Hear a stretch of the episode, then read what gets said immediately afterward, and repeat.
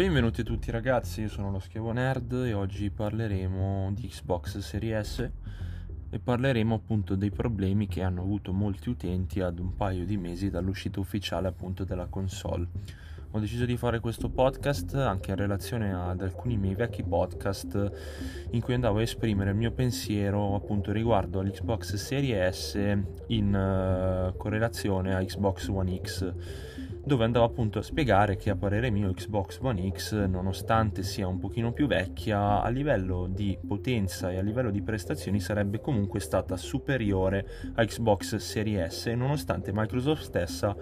abbia appunto detto il contrario. E come penso possiate immaginare, se avete avuto modo di ascoltare i miei vecchi podcast o di aver magari navigato un pochino in rete, Xbox Series S è la console più, diciamo, debole rispetto a quelle che sono uscite della nuova generazione, e questo ovviamente a detta di Microsoft gli avrebbe permesso di non giocare in 4K nativo ma in 1440p a 60 fps che poi sarebbero stati alzabili, ecco, fino a 120, cosa che in realtà, come molti si sono lamentati, non è mai successa in nessun tipo di gioco. Un altro problema ovviamente che è legato strettamente alle performance che può avere Xbox Series S è quello del ray tracing e appunto quello, diciamo, delle performance in generale e di alcune feature che ha aggiunto Microsoft a questa console, quali ad esempio la risoluzione dinamica, che non gli permette di sfruttare alla fine i videogiochi come Microsoft stessa aveva appunto preannunciato. Questo perché i 1440p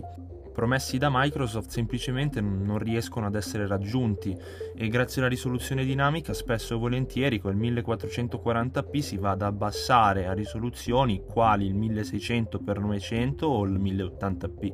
e che magari se giocando a questi titoli su televisori magari upscalato in 4K da abbastanza vicino, anche da una media distanza, o anche semplicemente giocato su un 32 pollici in Quad HD con una risoluzione dinamica, da vicino si vanno a notare tutti quelli che sono gli artifici grafici che Microsoft ha appunto utilizzato per far sì che Xbox Series S costasse solamente €300. Un altro problema che, diciamo, è sulla bocca di tutti è quello della memoria, perché Microsoft ovviamente ha annunciato che Xbox Series S avrebbe avuto 500 GB di SSD ultraveloci,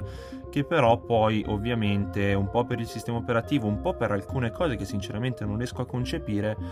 liberi se ne hanno più o meno 350-370, che a parere mio su una console che è all digital, quindi non ha il lettore ottico Blu-ray, non ci permette di sfruttare al meglio proprio l'anima stessa della console, ovvero quella dell'all digital e quella del Game Pass, che quindi ci vede costretti o a comprare €250 di SSD esterna ufficiale, diciamo originale, di Microsoft della Seagate per avere 1 terabyte in più, o di utilizzare delle hard disk SSD esterni che però non ci garantiranno l'utilizzo dei giochi di nuova generazione. E parlando invece dei giochi della generazione scorsa, avremo la possibilità di utilizzare in retrocompatibilità, ma ovviamente non avremo la possibilità di giocarli come su One X. Infatti una limitazione abbastanza grande ci obbliga a utilizzare i titoli che magari sono stati ottimizzati per One X con la versione di One S, e quindi, diciamo, ora come ora, senza nuovi titoli, diciamo, di nuova generazione e senza altri giochi, comprare una serie S è abbastanza limitativo, sia da un punto di vista di memoria sia da un punto di vista di retrocompatibilità, visto che dovremo giocare con i giochi addirittura con una risoluzione e ottimizzati per One S, quindi non avendo nemmeno i privilegi che One X ci dava la possibilità di avere. Morale della favola e conclusioni, io direi che Xbox Series S sinceramente si è messa i bastoni tra le ruote da sola, perché infatti sul web troviamo su subito.it e anche su altri siti la possibilità di comprare Xbox One X ad un prezzo veramente veramente basso, che ovviamente ci darà la possibilità di giocare con risoluzioni superiori al 1440p, quindi di giocare in 4K